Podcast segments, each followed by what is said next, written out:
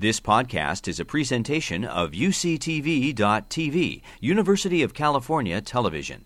Like what you learn? Help others discover UCTV podcasts by leaving a comment or rating in iTunes. As you've heard from probably every single speaker, um, a, a, common theme uh, in what we do, you know, knowledge is power. You gain knowledge by studying. Uh, we believe in clinical trials. Um, and everything that you've heard about uh, has been tested first in clinical trials.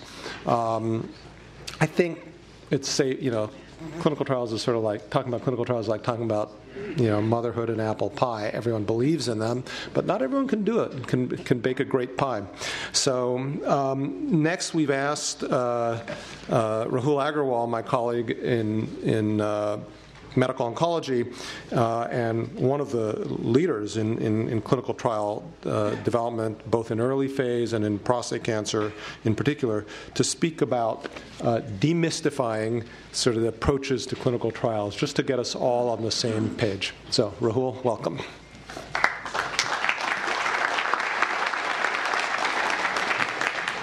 All right, thanks, Eric, and I'd like to give a special thanks to Adina for putting the program together. And you know, it's really terrific to be here. Uh, and I'm going to walk through sort of the nuts and bolts of clinical trials, not to get into too much of the detail.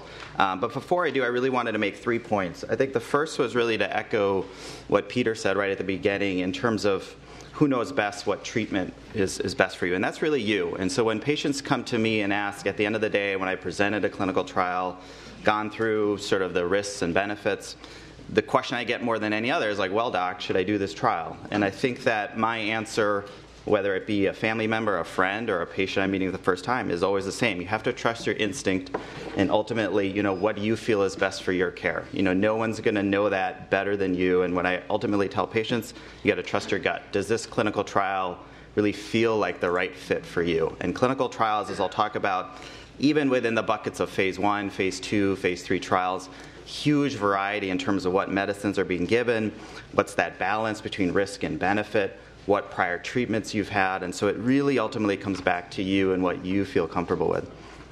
The second point I'd like to make is that clinical trials is hugely important. You know, if you look at just the average survival outcomes for patients with localized for metastatic hormone sensitive prostate, for metastatic hormone resistant prostate cancer.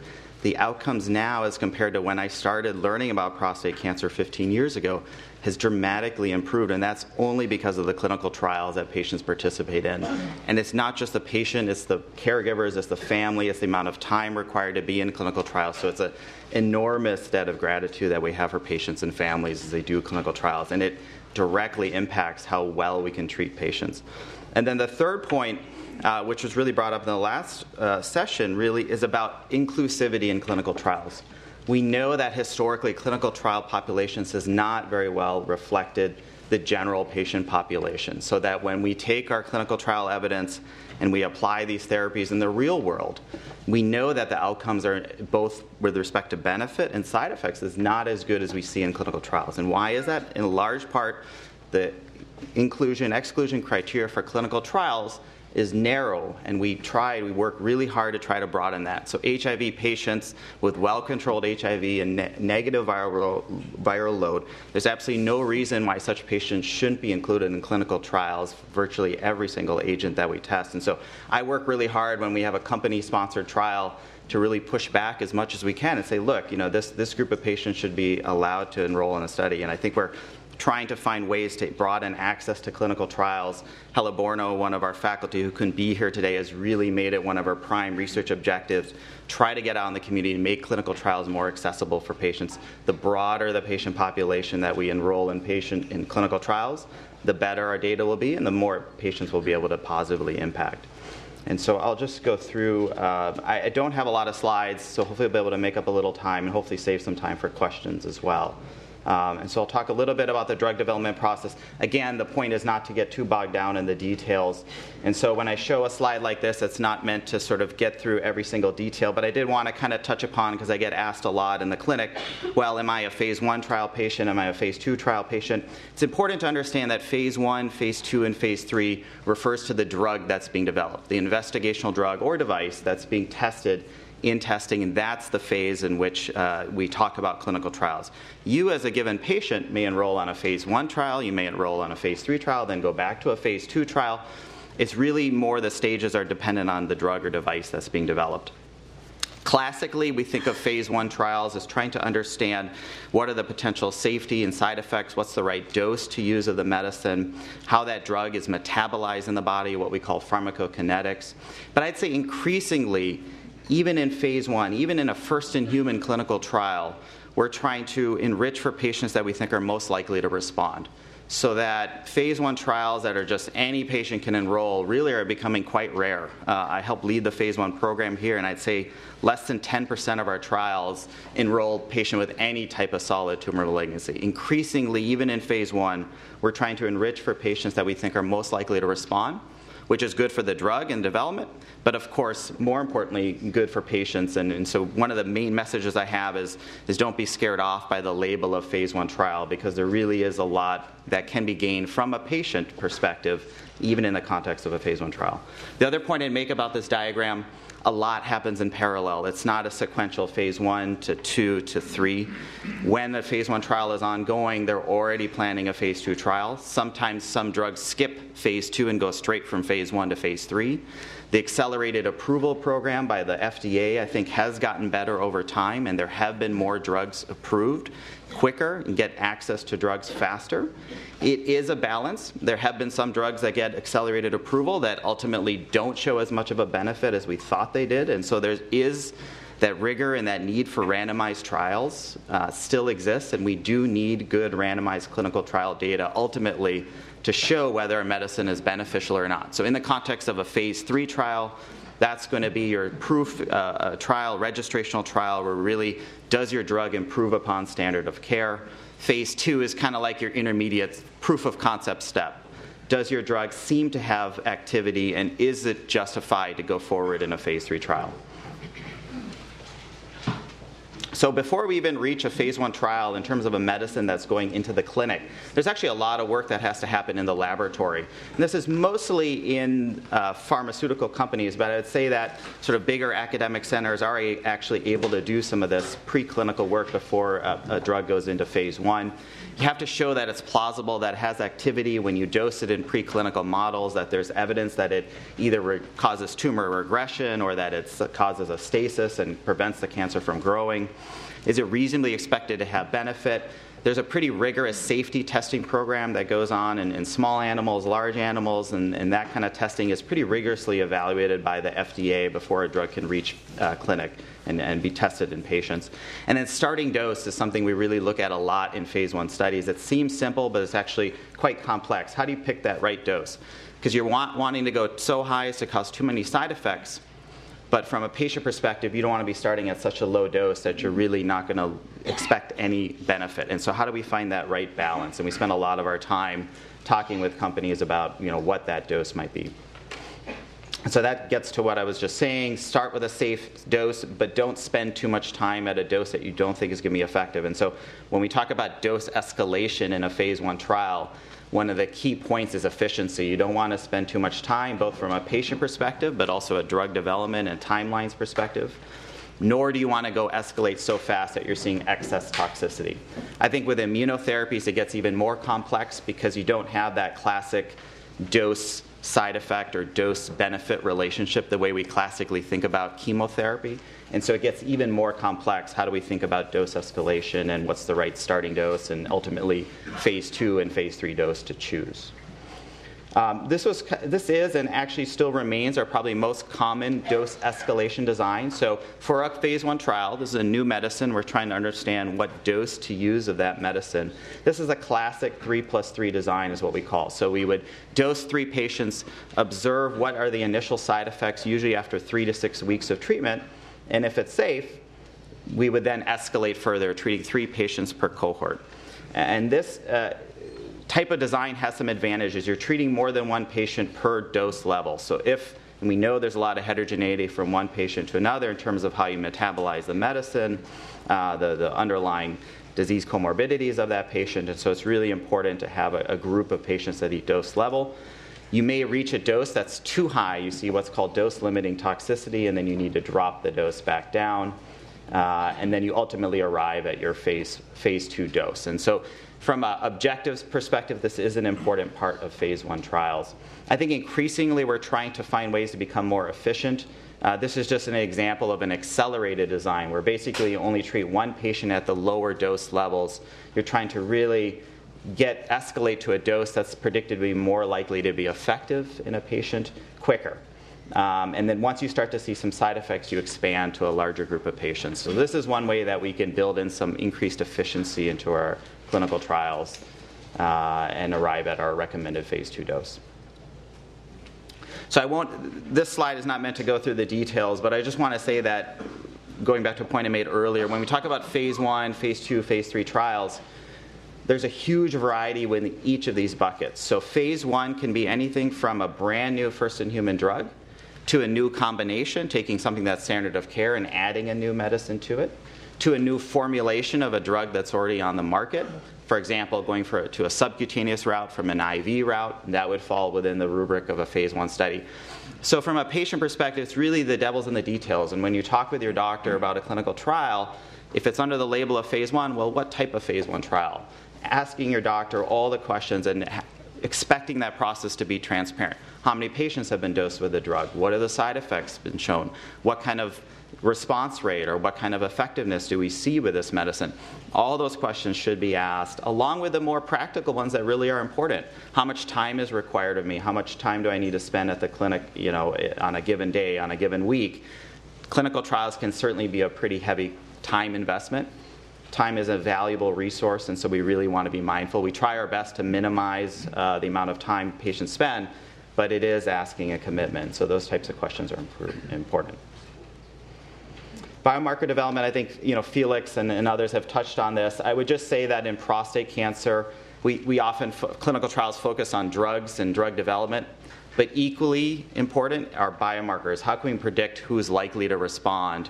And that, I think, we're starting to see some real progress made in prostate cancer. Even 10 years ago in 2010, we really didn't have anything that predicted for a certain subgroup of prostate cancer patients that were more likely to benefit from others. And I think we're really starting to achieve that. ARV7 splice variant, the microsatellite test, uh, high subgroup of patients we'll talk about later, uh, Felix has covered well the DNA repair pathway, and we'll talk later about how we think about targeting that pathway. These are just examples of how we can start to subdivide prostate cancer patients and really personalize their care. Uh, I'm going to skip this and go to the Kaplan-Meier curves because Eric wanted me to talk about this, and um, so I, and I and I just pick I didn't pick a I didn't pick a real world example. I really wanted to st- stick on the hypothetical and really uh, first just talk about what is a Kaplan-Meier plot. So any clinical trial that has a time to event endpoint, whether that be progression free survival, how long it took for the cancer to grow, or overall survival, you start from the time the patient's enrolled on the study and then you follow them over time. And it's why the follow up on a clinical trial is so important. And then at each time the event occurs, you see a, a reduction or a percent decline in, in the patients. And so you ultimately can sort of get a sense of, at the end of the day, after you follow patients for two years, three years, how many reach that endpoint of progression or overall survival or what have you. One of the things I want to emphasize, though, is that, and I see this a lot even in academic circles, we tend to get really focused on the medians, the average survival improvement with one drug versus another. So Provenge is a great example. The median benefit in survival was three to four months, which seems really modest. But I re- what I really tell even our fellows and folks in training, as, as well as patients in the clinic, is try not to focus on the median. Try to focus on what's called the hazard ratio, what gives you an overall sense of how much benefit there was with that drug. And another way to think about it is look at that 24 month, 36 month endpoint. Were there more patients with the experimental medicine who were alive or were disease progression free at that time point rather than just focusing on the median. So the example on the left is where you look at those two curves and at the median there's really no separation. And you might think that this drug is not active. But if you follow patients further out, you see there's a really large what we call tail on the curve. So at 24 months, a huge improvement in terms of patients alive or progression free at that time point. And so when you see in New York Times or in other media median survival reported, probe a little bit deeper, try to get a sense of the hazard ratio and what the 24 month, 36 month survival rates are, that gives you a better sense. It can go both ways. So on the right, this is an overestimation of benefit where the medians look way far apart, but at the end of the day, at 24 months, there's not much difference between the two arms. So it goes both ways. That's why Kaplan Meier curves are so important. And so, my last slide, I wanted to just talk briefly about a couple of questions that I commonly encounter in patients. Uh, the placebo question. So, probably the number one question I get uh, Doc, I don't want to go on a clinical trial, I don't want to be given a sugar pill or placebo. In reality, less than 5% of clinical trials in oncology have a placebo.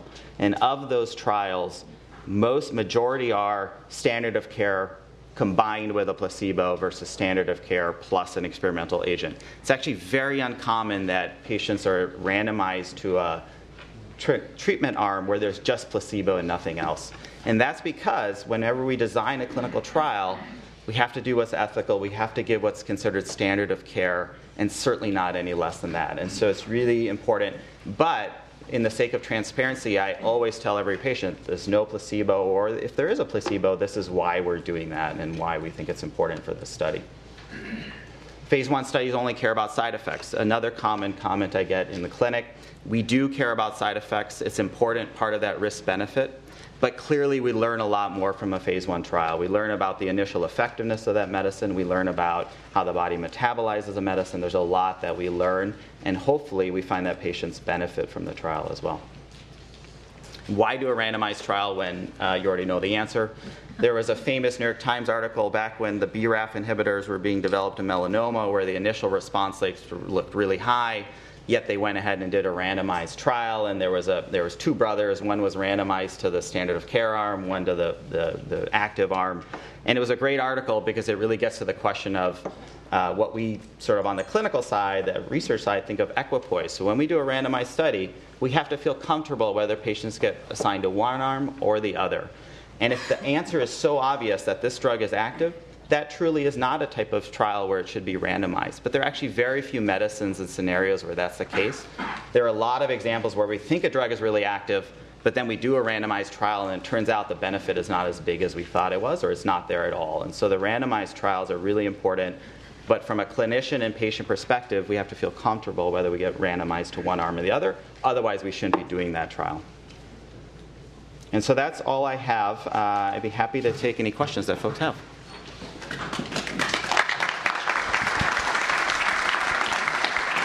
Thanks, Rahul. Uh, we have time for just a few questions. We're running a little bit late, but not bad. We'll make up. We'll make it up with our break time. So, Rahul, um, clinical trial. Just I just want to clarify this again. Participating in the clinical trial does not necessarily mean you're going to get a placebo majority, uh, vast majority of the time, you would not be getting a placebo. There are a small percentage of trials where there is a placebo, but in that situation, vast majority of those, be, it's being combined with another treatment. But it is important to talk with your doctor about it and to ask why. You know, I think the why question is important. The placebo is there for a reason, and your doctor should be able to tell you why. Okay.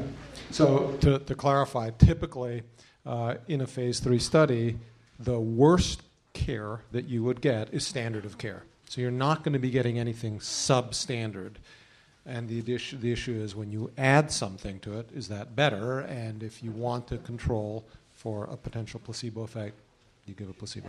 Even rephrase. I mean, worst care. Well, you're getting the best standard of care. We don't know if the adding of another drug really improves, right? right? So I think that um, you know the terminology is important.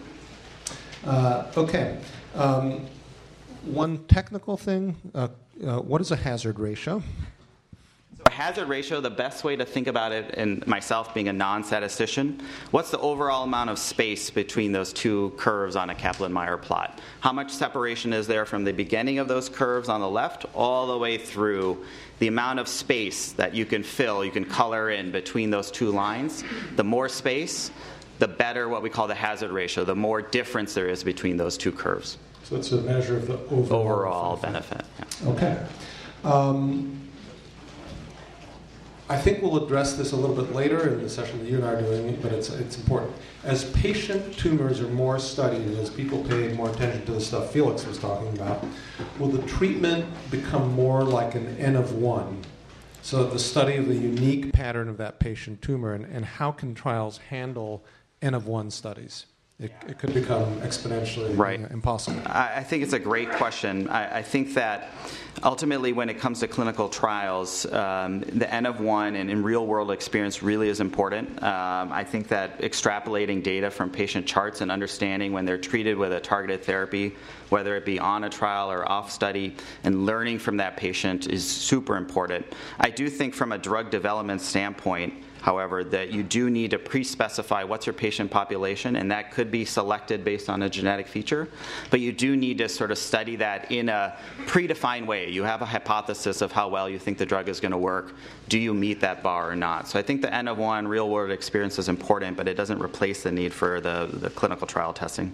Yeah, and I think as you'll see later in the day, um, what we're trying to do with the genomic uh, testing is to th- uh, thread the needle and develop buckets, different buckets of types of tumors based on the genetic profile.